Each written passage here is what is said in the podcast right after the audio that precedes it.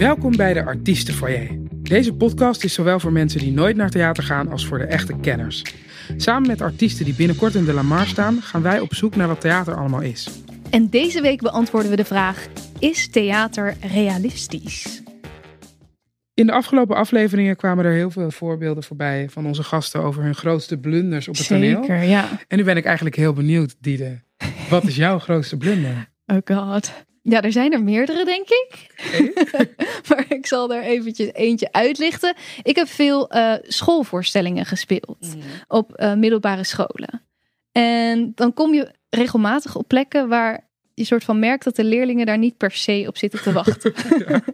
dus, dus dan voel je al een beetje van, ik sta met 1-0 achter. Ja. Prima, eh, want het is ook leuk als je ze dan juist kan overtuigen door zo'n voorstelling. Maar ik was laat en we moesten nog een soundcheck doen. En al die leerlingen stonden soort van al aan de deur, dus het was een beetje gehaast. En ik had dan een lied waarmee ik soort van door de zaal heen moest springen en rennen. Veel bewegen. en we deden die soundcheck. En tijdens dat ik zo'n soort van sprong maak ergens op, hoor ik echt zo.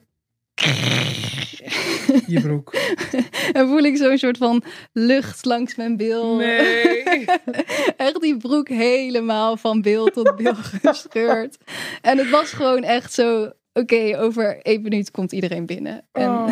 oh, ze waren er niet gelukkig. ze waren er nog niet. Nee, Oh, nee, nee. Het was echt net van tevoren. Ehm, maar ja, we moesten Ja. wel gaan beginnen. En ik had dus een super bewegelijke rol die eigenlijk door het hele publiek heen zou lopen. En eh, ja, dat was echt een hel. Want dat kon gewoon niet. Heb je die broek aangehouden? Ik, ik heb die broek aangehouden. maar dan voel je dus de hele voorstelling lang soort van... oh, mijn bil heeft echt te veel lucht. Ja. Eh, en iedereen gaat het zien. Maar ik heb me als een soort van krab over het toneel heen bewogen. Zodat niemand mijn achterkant zou zien. Maar je zit de hele tijd in spanning van... ze gaan het zien. Iemand Ja. ziet het. Eén, en dan ben, je, dan ben je ook helemaal weg met zo'n groep. Ja, dan is het klaar. Dan is het gewoon klaar. Maar het is ja, een soort van goed gekomen. Maar wel echt eh, met geknepen billetjes. Ja. Letterlijk. Ja. En jij? Heb jij een, eh, een, een grote blunder? Ja, nou, ik heb wel recentelijk een blunder, maar ik denk dat dat niet eens. Uiteindelijk was het geen blunder voor mij, maar ik had het wel veroorzaakt. Dus eh, ik speelde eh, in Midsomernachtstroom van eh Oostpol. En daar had ik best wel altijd had ik dezelfde opkomst met mijn groepje. Want ik speelde de regisseur van een amateur toneelgezelschap. En ehm, die moesten altijd achter mij aan en ik ging als eerste. En ik had met Ziggy, Ziggy Knel, die speelde er ook in, ehm, een soort dingetje dat ik soms hem wilde doen laten geloven dat ik er niet was. Of dat ik te laat ging opkomen. Gewoon hem Omdat als mij- acteur. Ja, omdat hij mij nogal eens wel eens kon wijzen op eh, je moet of eh, ik ga maar vast klaarstaan.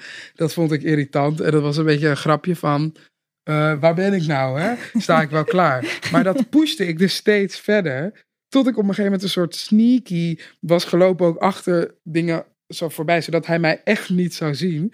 En ik dus opkwam in mijn pasje en hij in een pure paniek, want hij moest met iemand met een rolstoel opkomen, in paniek een improvisatie aan het doen was omdat hij dacht dat ik er echt niet was. Maar wij kwamen elkaar dus tegen op het toneel. En toen schrok hij dus ook heel erg van dat ik er wel gewoon was. En het was gewoon zo mooi om hem Oh, in wat die grappig. echt die pure paniek te zien. Maar ja, uiteindelijk was het wel jammer, want het was heel rommelig. En Hmm. ik had hem helemaal gestrest gemaakt en uiteindelijk ook mezelf. en, Maar hij Nou. had zich dus eigenlijk al gewoon zo erg zitten voorbereiden op dat jij wel plan. niet zou komen. hij had dus een plan voor als ik er niet zou zijn. Nou ja, ik ben wel heel blij dat ik heb kunnen zien wat dat was. Ja. Ja, Ik ben heel benieuwd wat onze gasten voor blunders hebben. zo, ik ook, ja. En wat ze over dit thema te zeggen hebben. Vandaag spreken we namelijk Astrid van Eck en Mark Kraan. Twee acteurs die in al enorm veel tv-series en theatervoorstellingen te zien waren. Onder andere bij het Nationale Theater en bij Oostpol. En binnenkort zijn ze te zien in de Lamar met de voorstelling Het wonderbaarlijke voorval met de hond in de nacht. De voorstelling was in 2021 ook al te zien en komt wegens het grote succes nu terug.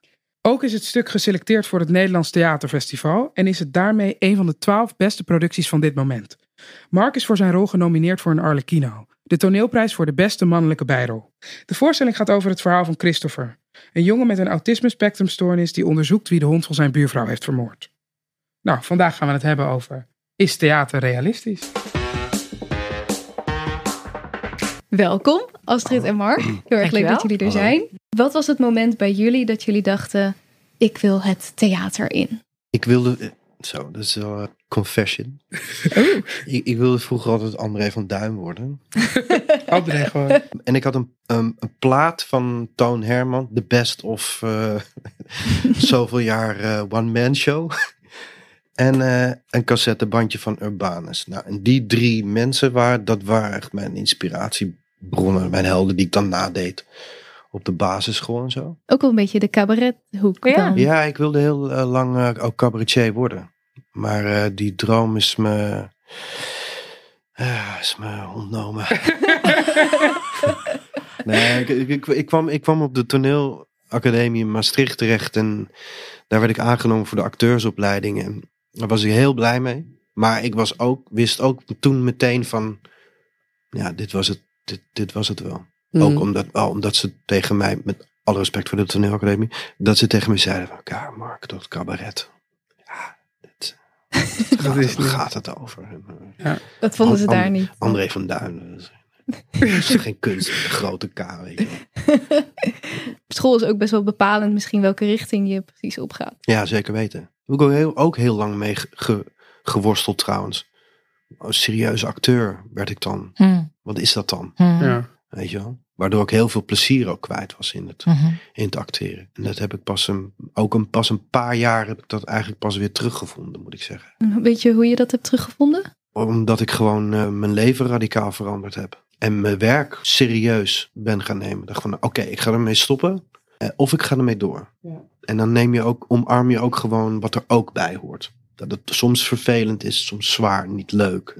En, sinds ik die keuze gemaakt heb, eh, gaat het eigenlijk hartstikke goed. Vind ik het ook het leukste wat er is.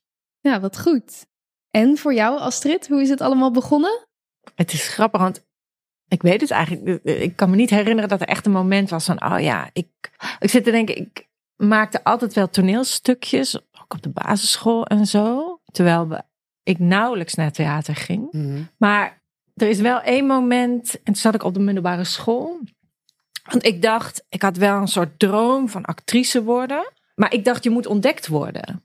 Je zit op een terrasje in ja. Italië en er komt een regisseur langs en die zegt tegen jou van, goh, je bent echt geknipt eh, voor mijn film. eh. Ja. Dat dacht ik, tot ik een jaar of eh 15 was, denk ik, 14, 15. Want ik eh, zat op de middelbare school en ik vond het niet zo leuk op de middelbare school. Mhm. Dus ik zakte langzaam van eh, VWO af naar HAVO. En toen was er sprake van dat ik eh, naar de MAVO zou gaan. En toen zei de decaan tegen mij, mevrouw Visser, van Eck, kom jij maar eens even met mij mee. Jij gaat hier zitten. En toen gaf ze me zo'n heel dik boek, een catalogus. En daar stonden alle HBO-opleidingen in.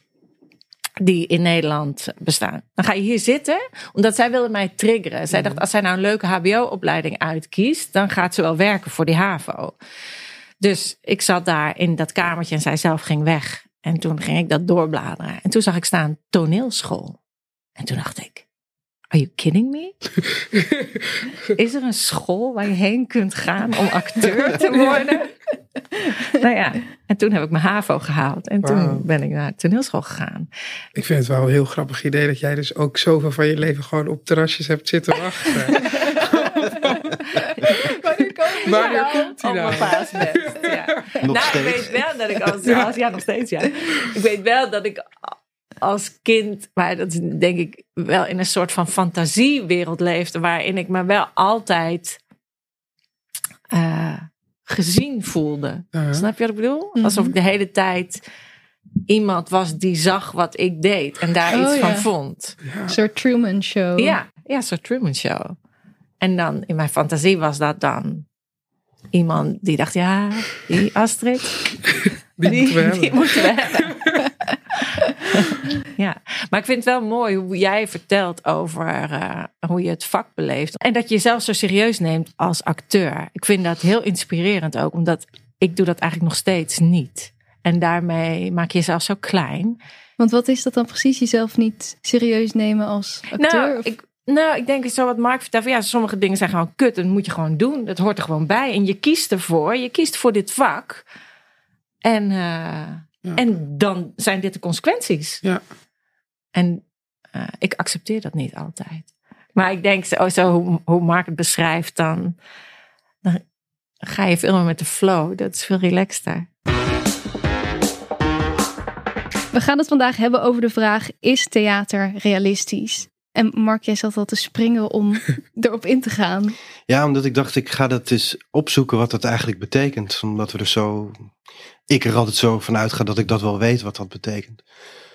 Maar het betekent, betekent zoiets dat er dus een werkelijkheid is buiten ons bewustzijn om.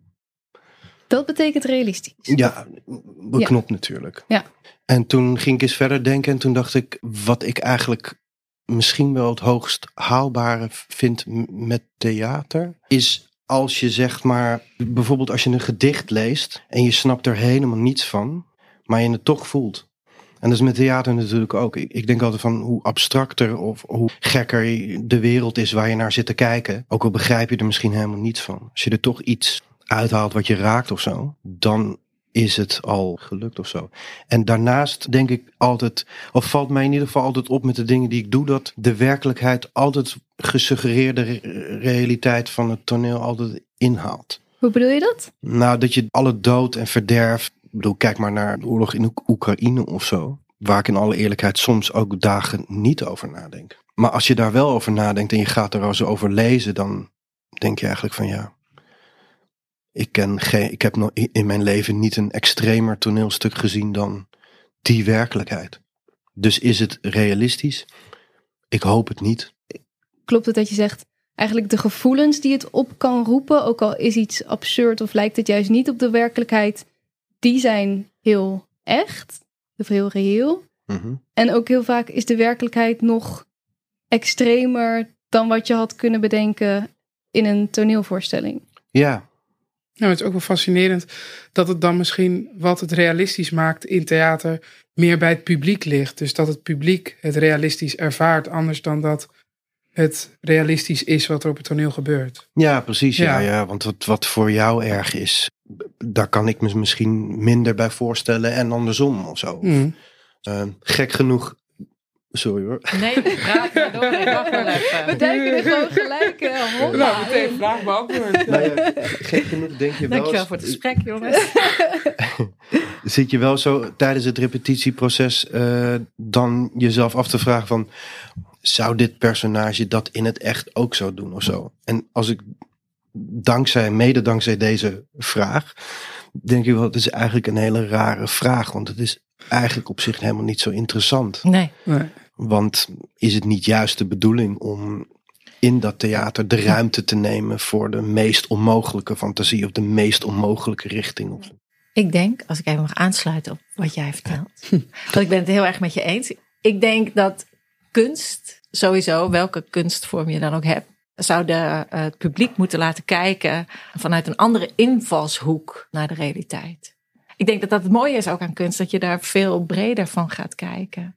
En veel, eh, je, je blik veel opener wordt, omdat je even een andere invalshoek gezien Mm. hebt. Dus is het realistisch? Nee, zeker niet. Nooit niet. Het zou ook niet moeten. Nee. Het zou lelijk zijn. Waarom zou je het doen anders? We Mhm. zitten al de hele tijd in de realiteit. Nou, het is wel fascinerend, want er zijn natuurlijk ook wel kunstvormen waarin mensen streven naar een zo realistisch mogelijk beeld van de werkelijkheid. Dus bijvoorbeeld als we kijken naar tv en film, dat er toch heel veel wordt eh, ja, vast toegespitst op Mm. dat we eh, mensen zoeken die heel erg lijken op eh, Ja, wie ja. het waren. Of Ja, ja. dat het er precies uitziet zoals hoe het was. Ja. maar het blijft natuurlijk een aan elkaar ge- geknoopt eh, medium. En ook, weet je wel, een, een foto of een levens echt schilderij is altijd een reflectie van, Ja. van dat moment ook misschien. Ja, Ja. van dat moment. Maar je, je kijkt er altijd naar vanuit je eigen standpunt, vanuit jouw waarheid en, en jouw realiteit.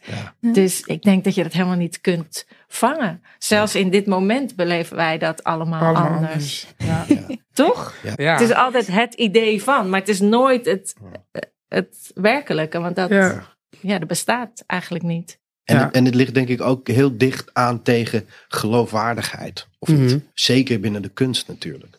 Ja, want dat is natuurlijk in theater wel ook waar je vaak naar streeft. Het moet geloofwaardig zijn. Ja. Maar waar ligt dan die grens tussen geloofwaardigheid en realistisch. Ja, maar het heeft geloofwaardigheid. Het gaat over, eh, ga jij mee in de emoties Ja. die ik vertel? Ja. Want het is de hele tijd duidelijk dat het niet echt is. Want je zit in een stoel, je kijkt, je ziet het theater. En in ons geval van onze voorstelling, je ziet het kartonnen decor. Ik bedoel, Ja. Ja, Mhm. ja, Maar het gekke wel toch van onze voorstelling, of misschien ook wel niet het gekke, maar die, die voorstelling bestaat uit twee delen, zou je kunnen zeggen. En het eerste deel is redelijk realistisch of zo, toch? En het tweede deel zie je een, een uitgebreide kijk in het hoofd van eh, het hoofdpersonage Christopher, die in het autistische spectrum zit. En dat is eigenlijk veel abstracter. En veel meer met veel meer fantasie en veel meer buiten de realistische lijntjes of zo. En gek genoeg vinden de mensen dat altijd. ja aangrijpend. Daar gaan dan. ze helemaal op aan, toch? Ja. En als we het dan over jullie hebben, jullie spelen de ouders van Christopher, de, de jongen die een autisme-spectrumstoornis heeft. Hoe bereid je je dan voor op zo'n rol? ik denk dat ik me gewoon alleen maar probeer te verplaatsen in dan die vrouw, in mijn geval. Ik alleen maar denk, oh ja, waarom doet ze zoals ze doet? En het grappige is dat als je het leest, is het natuurlijk nog niet helemaal duidelijk hoe ze doet, alleen maar wat ze zegt. Dus hoe ze dat zegt, hoe zou ze dat zeggen, vraag ik me dan af. En dan probeer ik het gewoon allemaal kloppend te krijgen in mijn hoofd. Dus dan gebruik je je eigen ervaring, denk ik wel, of je mening. En als je het doet, dan, ik weet niet, dan valt het kwartje op een gegeven moment. Ja, daar komt dan meteen die worsteling weer Ja. om de hoek zeilen. Omdat je in, dan zo gaat zoeken naar hoe doe ik dat zelf als vader of zo? Hoe zou ik daarmee omgaan? Naar de re- re- realiteit weer of zo. En op een gegeven moment laat je dat dan ook wel weer los. Dan denk je, ja, maar ik ben dit niet. Dit zijn de keuzes die dat mens maakt. Ja, en dat moet ook wel, want anders dan. eh, ik probeer in het echte leven natuurlijk een, een soort van goed mens te zijn en zoveel mogelijk te omarmen dat ik ook af en toe een lelijk mens ben. Maar in het theater mag je dat allemaal gewoon uitgebreid zijn. Daarom is die, is denk ik ook, noem ik het ook een beetje een worsteling dat, van dat realisme en, dat, en de fantasie. Je, je ontkomt vaak niet aan het een of het ander lijkt het wel. Je hebt het ook allebei nodig. Om in de fantasie te duiken moet je toch bij je, je realistische geest zogenaamd checken van nee, kan dit wel of zo? Of kan dit niet? Is dit waarachtig? En andersom ook. En de grap is ook dat ik was hiervoor vaak veel meer bezig met. Oh, ik vind, ik vind het belangrijk om te kunnen transformeren. Of ik, of ik vluchtte dan snel in een stemmetje of een plaksnor of een dit of zoiets, weet je wel. En nu hou ik het eigenlijk, zeker met deze rol, veel meer dichter bij mezelf. En de grap is dat een van mijn beste vrienden die kwam kijken, die me al heel vaak heeft zien spelen en al heel lang kent, zei, na drie minuten ben ik vergeten dat jij het bent. Mm, Nou, dat vond ik, dat vond ik echt, mooiste compliment. ja. Wat zijn jullie grootste blunders die je ooit op het toneel hebt meegemaakt? Niet opkomen, vergeten op te komen. Ja, Vreselijk, ja. echt lang ook. Nou, Ze gingen gewoon door. ze moesten, je ha- ze moesten me halen. Of dan hoor je heel hard de naam van je personage geschald over. eh. Al meerdere keren. Ja hoor, ik Ja. heb dat wel vaker gehad, ja. En hoe komt dat dan? Weet ik veel. Weet niet. Eén keer was ik zwanger, dus schuif ik dan daarop af. Ja. Maar ja, en, en er was ook een keer heb ik een rol overgenomen in een voorstelling. En dat is zo stressvol, omdat er ook maar heel kort repeteren was. En dat ik een soort van roostertje in mijn hoofd had gemaakt. Ja, ik kan niet goed uitleggen, maar ik had een soort schemaatje in mijn hoofd van ja, dan ga je op, dan ga je af. En ik dacht gewoon dat ik al voorbij die ene keer was. Dus ik dacht van, oh ja, nu heb ik even pauze en dan moet ik daarna weer op. Maar dat was niet zo. Ik was niet bij dat stukje, nu heb je even pauze en daarna moet je op. Ik moest eerst nog even op. Ja, vreselijk, vreselijk. En eh, heus wel zal het publiek niks doorhebben.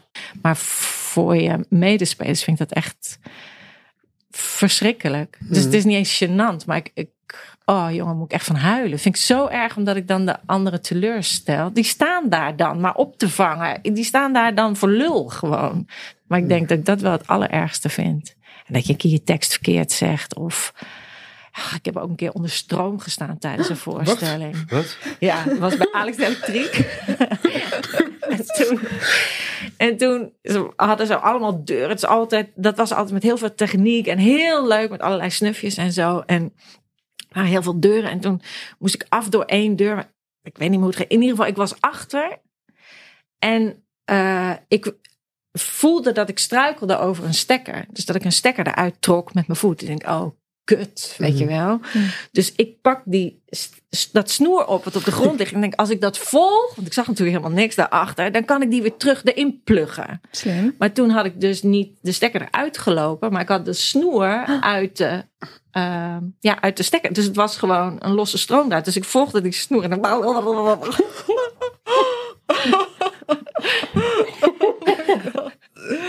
Stond ik al in stroom. Maar ja, dat is allemaal niet zo erg. Dat vind je dan minder erg? Ja, dat vind ik minder erg. Ja, daar je heeft niemand last van. zeg maar. Ja, ja, ja. Nee, ja, ik bedoel, zo erg was het niet. Nee. Moet, je moet, dat Ja, zit dan even aan je vastgeplakt, zo'n snoer. Dus ik moest dat kwijt. Ik was geschrokken. Maar je bent toch in de adrenaline van de voorstelling. Dus Ja, omdat je, je jezelf dat aandoet. Ja. Ja, ik vind het heel erg als mensen eh, het gevoel, als ik mensen het gevoel zou geven dat ik, dat ik ze heb laten zitten. Mm. En jouw blunders? Eh, ik ben ook wel eens te laat opgekomen. Maar dat, wa- dat was omdat ik, ik, ik, ik moest naar het toilet waar het speelde in de Schouwburg hier in Amsterdam. De eerste keer. En ik heb echt de oriëntatie van een soepkip of zo. Ik weet het maar helemaal heel slecht. En ik ging naar het toilet en eh, ik had helemaal niet. Ik kwam terug en ik kon gewoon. Ik kon gewoon. Ik wist gewoon niet meer waar ik naartoe moest. Dit droom ik Oh. heel vaak. Nou ja, dat was het ook echt. Ja. En ik ging een deur door en ik dacht, nou, oké, dit is ook niet goed. En Mhm. voor ik het wist zat ik in een soort labyrint waar ik niet meer uitkwam. En volgens mij ben ik toen iets van nou, zeker vijf minuten te laat opgekomen. Vijf minuten. Ja, dat denk ik, ja. toen mijn collega's een soort van, ja, improviseren Ja. en aan het wachten waren op mij of zo. Ik weet het niet. Voor mij duurde het natuurlijk uren. Ja. Eh, dat was wel een grote, grote blunder. Maar mijn grootste blunder die ik ooit gemaakt eh, heb, was op Lowlands. Wij maakten daar drie dagen lang een soort talkshow-achtige voorstelling in de Juliette. Daar kunnen 1200 man in, die waren er ook. Al dan niet onder invloed. Zo ik ook. Zo stoned als een garnaal, kan ik nu wel zeggen. En we deden dan elke dag een aflevering van een musical. Eh, ik dacht dat ik het wel kende. Eh, die tekst en zo. En, eh, en eh, ja, dat het wel goed zou komen. En ja, dat past ook wel een beetje bij mijn personage, dacht ik. was, speelde toch een soort hippie of zo. en Jan en Kees Groenteman waren erbij. En Hmm. die zetten in. Fantastische muzikanten natuurlijk. En die zetten in en ik wist niets meer. En ik wist ook niet wat ik moest doen. Oh. En ik kon me er ook niet uit improviseren. En het enige wat ik voelde was gewoon blinde, blinde paniek. Oh, toen heb ik ook nog een soort van eh, gespeeld alsof ik eh, heel stoned was. Maar ja, ik was Je ook was gewoon knijterstoned. Dus ja, het sloeg ook helemaal nergens op. Wel heel realistisch dan. Heel realistisch in die Ja. zin, ja. En, eh, maar, maar daar ben ik echt wel, eh, nou misschien wel zeker een half jaar ben ik daar wel echt Ziek van geweest. stuk van geweest. Ja. Ja. Die rol van autisme is heel groot in de voorstelling. Ik weet dat de hoofdrolspeler, Matthias van de Vijver, Ja, die speelt Christopher. ja. Dat hij veel met mensen heeft gesproken die eh, op het autisme spectrum Ja. zitten. Ehm, ja, hoe, hoe doe je dat met, zo'n met, met elkaar, met zo'n groep? Want dat is natuurlijk wel iets wat realistisch moet overkomen. Of dat moet niet een karikatuur worden. Ja en nee. Ik bedoel, er zijn heel veel overeenkomsten als je kijkt naar mensen in het autistische spectrum. Ehm, tussen mensen in het autistische spectrum. Maar er zijn ook heel veel verschillen. Dus eh, in die zin kun je daar ook wel weer redelijk je fantasie op loslaten. Mm. Ja, je hebt niet één vorm Nee. natuurlijk. Nee, maar dat, dat moet je dan eigenlijk wel in eerste instantie weten. Dus daar doe je dan ook onderzoek naar of Ja. dat één vorm is of niet. Ja, Zodat je, eh, Ja, toch? Daar, daar ben je wel mee bezig dan, ja. ja als maar het ook, ware. ja, tuurlijk. Maar dat vind ik ook altijd het, eh, de hele studie rondom zo'n onderwerp bijvoorbeeld. Dat vind ik altijd het, eh, een van de leukste dingen Ja. aan, aan mijn vak. Eh, maar ik vraag me ook wel eens af of het nodig is. Ja, Of je niet genoeg hebt aan je fantasie. vraag me Mhm. ook wel eens af. Wij hebben overigens ook gesproken met een eh, moeder met een eh, dochter die eh, ook in het eh, spectrum zat. Ik vond dat heel interessant. Maar ik weet niet of ik nou direct gebruikt heb voor mijn personage. Wat ik bij haar zag, dat is een moeder die heel hard werkte voor haar dochters. En heel veel begrip had, alles opzij zette. Dus ik denk dat ik eerder het tegenovergestelde eh, eh, ben gaan zoeken. Ook omdat ik denk dat dat interessant is. Ja. En dat dat bij jouw personage meer Ja. paste. Ja. Speelt het dan ook nog bijvoorbeeld dat mensen die echt te dealen hebben met een kind met een eh, autisme spectrumstoornis, dat die ook moeten kunnen kijken naar het stuk en niet moeten denken, oh, dat is een onrealistisch beeld van een jongen met een autisme spectrumstoornis? Nee, want het, daar gaat het dus niet over. Het gaat over of het geloofwaardig is, of het waarachtig is Ja. wat hij of, of wij meemaken en hoe we handelen. Als je daarin kunt verplaatsen, Ja, dan, dan doe je het goed. Ik denk dat iedereen wel ergens een stukje autisme heeft. Ik Hè? zeker. Ja, eh, ik ook. Ik wil dat mijn sokken eh, opgevouwen eh, in de kast liggen, Ja. bij wijze Ja. van spreken. Hè? Of ik vind het heel moeilijk als er eh, heel veel geluid is en beelden. En ook mijn kinderen nog dingen aan me vragen terwijl mijn vriend aan het klussen is. Dat trek ik zo niet. ja, Nou ja. En, en ik denk dat het daarover gaat dat Christopher heeft heel veel van dat soort dingen. Ik denk dat dat de kracht is van de voorstelling. Dat je denkt, oh, wacht even. Shit, ik snap het wel. Ja, ik begrijp het wel. Oh Ja. ja, dat lijkt me ook heel moeilijk voor die ouders. Ja. Oh ja, kan. Precies, ja. Ik denk dat het daarover gaat, Ja. herkenning. Ik denk dat het ook heel erg gaat over dat we vaak als mensen meteen ons oordeel hebben. Als iemand een beetje afwijkend gedrag vertoont, dan, eh, ja, dan heb je daar een mening over. Ik denk dat dat is wat ik ook net probeerde te zeggen. Je kijkt even vanuit een andere invalshoek naar je dagelijks leven of naar waar je tegenaan loopt. Ja, Het is, het, het is ook volgens mij zo simpel als, of zo simpel, eh, dat je fantasie vaak genoeg is. Als je daarnaast gewoon ja. logisch nadenkt van hoe zou ik dat doen? ja, Hoe zou ik omgaan met een jongen in het autistische spectrum? Hoe zou ik omgaan met een bemoeizuchtige buurvrouw? En dan moet ik ook denken aan die anekdote, weet je wel, van The Marathon Man is dat geloof ik. Ik meen dat het Dustin Hoffman is, die dan heel erg, die komt natuurlijk heel erg uit die Lee Strasberg, Stanislavski method acting school. En die gaat dan heel erg hard lopen en lopen en lopen om dat gevoel van die, van die tot- Marathon te krijgen. ja, en dan zegt Laurence Olivier op een gegeven moment tegen hem van... eh, can't you just act? en eh, ja, daar zit ook wel, ook wel wat ja. in. Ik vind dat wel interessant, want ik heb juist ook wel vaak het idee dat tegenwoordig het eh, best wel belangrijk wordt geacht. Dat je, nou ook met zo'n voorstelling als dit, dat je je inleest. Dat je weet wat het is om eh, in een, op het autistische spectrum te zitten. Dus het, het voelt er ook een beetje haaks op staan als je dan zegt van, oh ja, maar je hebt toch je eigen fantasie. Ja, maar ik denk dat die twee prima naast elkaar kunnen Mm. bestaan. Ja. Tuurlijk, pra- daar ga je automatisch met elkaar over, over Ja. praten. En nogmaals, ik vind dat een van de leukst, leukste aspecten aan, aan mijn vak is het hele eh, studiewerk eromheen. ja. Eh, of dat nou dit is of, of, of iets anders. Maar het heeft misschien ook wel te maken met wat voor rol je speelt. Want als je de ouder speelt van een kind, dan kan je je misschien als zelf eh, nog beter verplaatsen in, in dat personage. Maar ik kan me voorstellen dat als Matthias zijnde, dat als je iemand speelt in wiens hoofd het ja, significant misschien anders gaat dan in je eigen hoofd, ook al heb je er dingetjes van, dat het wel eh, ja, interessant kan zijn om je meer in te lezen of mensen te spreken of gewoon van dichtbij te zien hoe dat gaat. Ja. Omdat, ja, je komt met fantasie heel ver, maar Tuurlijk, als het, als het, ik bedoel, je moet altijd gebruiken als acteur wat je denkt Ja. nodig te hebben. ja, precies. En, maar ja, ik bedoel, als je eh, niks nodig denkt te hebben, bij wijze van spreken, ja. Ja, dan kun je het net zo goed geloofwaardig spelen. Daar ja, ben ik van dat denk overtuigd. ik ook. Ja. ik ben eh, een paar weken geleden zelf dus voor, een, voor een, een personage met een, een meisje met een verstandelijke beperking, met een eh, licht verstandelijke beperking spelen. En toen meerdere keren naar zo'n instelling geweest. En eerst ook zo van dat je denkt van, ja, eh, ik, ik kan Zal me helemaal niet ja. verplaatsen. Ik ben Ja. eh, leuk met mensen in gesprek en ik loop een dag mee en het is fijn om te zien hoe het hier gaat. Maar gaat dit me echt helpen om een rol te spelen? Mhm. Totdat ik toch wel echt een meisje tegenkwam die een soort van één op één dat personage was. En dat ik echt dacht, wow, maar jij doet allemaal dingen die ik toch met mijn fantasie nooit had kunnen bedenken. Want hoe, hoe ver ik er ook in ga, ja, het- jij, jij komt echt op dingen waarvan ik denk, dat was in mijn impuls heel anders gegaan. Dus dat is dan ook weer heel veel rijkdom. Ja, tuurlijk. Dus ik denk het, wel kan van- ook, het kan heel inspirerend ook zijn Ja. natuurlijk. Ja. Ja. Ja. Misschien moeten we er meer zo naar Ja, kijken. dat denk ik. Ja. Dat het inspiratie is. Ja, Ja. zeker.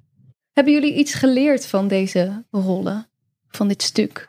Nou, ik denk wel dat ik me bewuster ben geworden van eh, wat ik eigenlijk wat ik net ook een beetje zei, van het oordeel wat ik heb hè, over iemand die ik ontmoet. Terwijl ik mezelf zie als iemand die eh, eh, niet zo veroordelend is.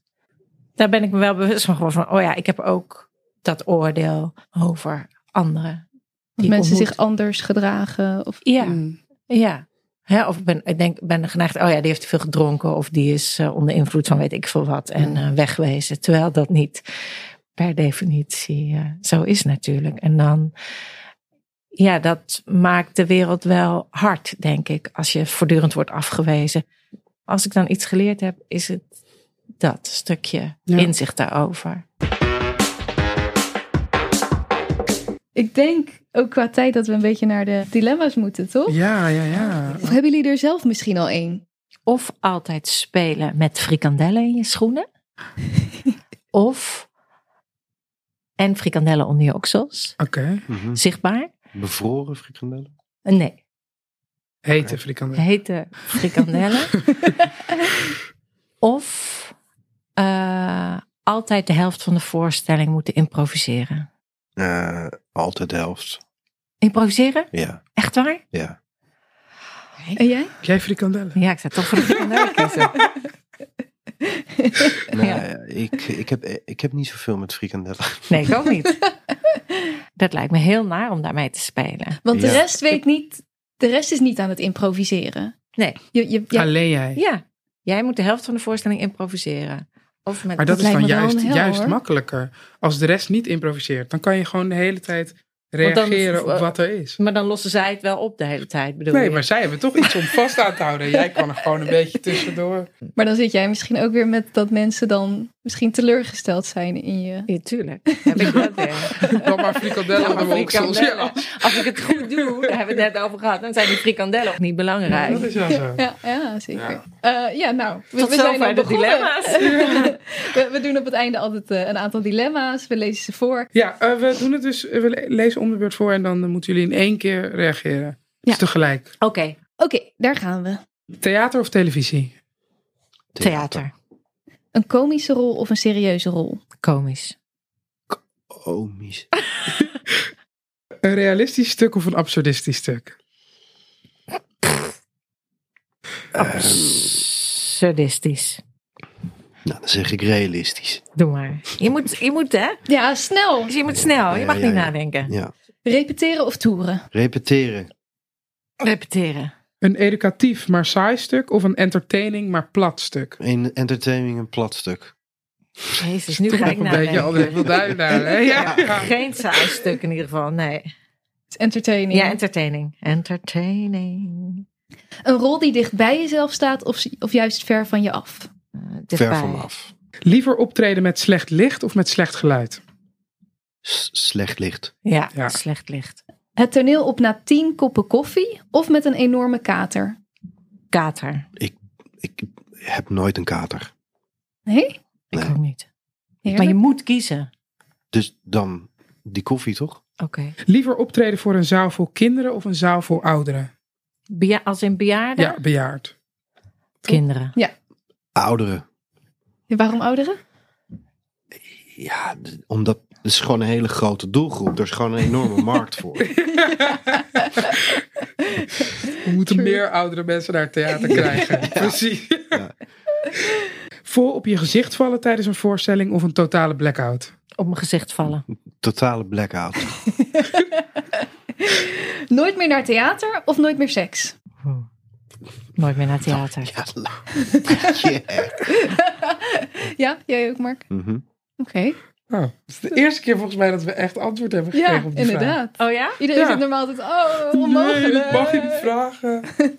Bij jullie was het wel Ja, duidelijk. Er is de, de- de- we kunnen nog muziek luisteren. Ja. We kunnen naar het museum. Ga ik toch wat we, anders doen? we kunnen naar de bios- bioscoop. ja, precies. Ik denk ook, ik heb nog wel meer talenten, denk ik hoor. Moet je even bedenken, Nou, maar dat denk ik niet, maar... ik kan nog wel iets is bedenken. Werken met geweldige acteurs of met een geweldige regisseur? Geweldige acteurs. Regisseur. Waarom acteurs en waarom regisseur? Nou, die acteurs, daar moet ik mee tour op. En ik denk dat ik heel veel heb geleerd van eh, mijn medespelers. Daarnaar kijken hoe zij spelen. Met andere acteurs moet ik het doen. Ja. En dat vind ik wel echt heel leuk. En dan blijft het ook leuk om te kijken. eh, als je in de coulissen zit naar de voorstelling. Dan blijft het leuk om het te doen. Omdat ik hen dat zie spelen. Ja, kijk, wat het ingewikkelde, wat vind ik de onzekerheid. Dat je soms wel heel erg afhankelijk bent van wat er langskomt. Of waar je voor gevraagd wordt of Ja. wat dan ook. Eh, Maar zo'n lijstje wat ik altijd wel in mijn hoofd eerst afga van is van... Vind ik het verhaal boeiend genoeg? Eh, wie regisseert het? En dan de medespelers. Ja, Zoals met de hond eigenlijk wist ik ook eigenlijk niet wie eh, dan Nee, mijn medespelers maar Ik werd daarvoor gevraagd en toen om auditie te voor de komende ik ben het boek gaan lezen en dacht ja, ja met Pieter Kramer, ja, tuurlijk. Ja, Ja. zo I don't care grappig, wie dat- wie zo er- wie er het meedoet. mij ook wel. een geweldige regisseur zoekt hopelijk ook geweldige acteurs. Dus eigenlijk moet je voor die optie gaan. Ja. Nee, ja, inderdaad. Ja, Ja, als, tuurlijk. als Pieter Ja, belt, gaan. dan denk je toch, nou, die zal het toch wel. Die heeft niet eh, van amateur de, bol, de bolhoed. eh Nou, het zou misschien ook juist weer heel vet heel kunnen leuk kunnen zijn. zijn, natuurlijk. Ja. Ben je in Ja. ieder geval wel de beste. Dat is ook wel eens leuk, toch? ja. Mark, Astrid, eh, heel erg bedankt. Ja, Ja, graag gedaan. Graag gedaan. Want Het was een behoorlijk filosofisch eh, gesprek Ja, hè? geworden. we konden er niet Ja. omheen. De Nee. realiteit. nou, dat was hem dan. Ja, het, we gingen wel diep. We kwamen ook op een gegeven moment op zo'n stuk van... oké, wat is dan realiteit? Ja. En wat is het niet? Wat is werkelijkheid? En wat is geloofwaardigheid? Ik denk ook wel dat, eh, dat we mee kunnen nemen dat, dat realiteit voor iedereen anders is. En dat dus realistisch ook heel erg te maken heeft met je referentiekader. En Ja. dat je dus in het theater juist vanuit een andere realiteit eigenlijk naar dingen kan kijken. En dat ja, informatie heel handig is en inspirerend dus kan zijn. Maar ook dat je ook heel veel uit je eigen fantasie gewoon kan halen van hoe zou ik dat aanpakken? En hoe Ja, hou ik mijn personage dicht bij mezelf? Wat Mark voor deze keer precies. zo gedaan heeft. Het juist Ja, ook bij jezelf houden. Ja, en dat, er, dat het niet gaat om... ik zie één op één iets wat realistisch is. Ja, maar of het je raakt. Ja. En of je er je in kan herkennen. Ja. Ja, heel erg veel dank aan eh, Astrid en Mark.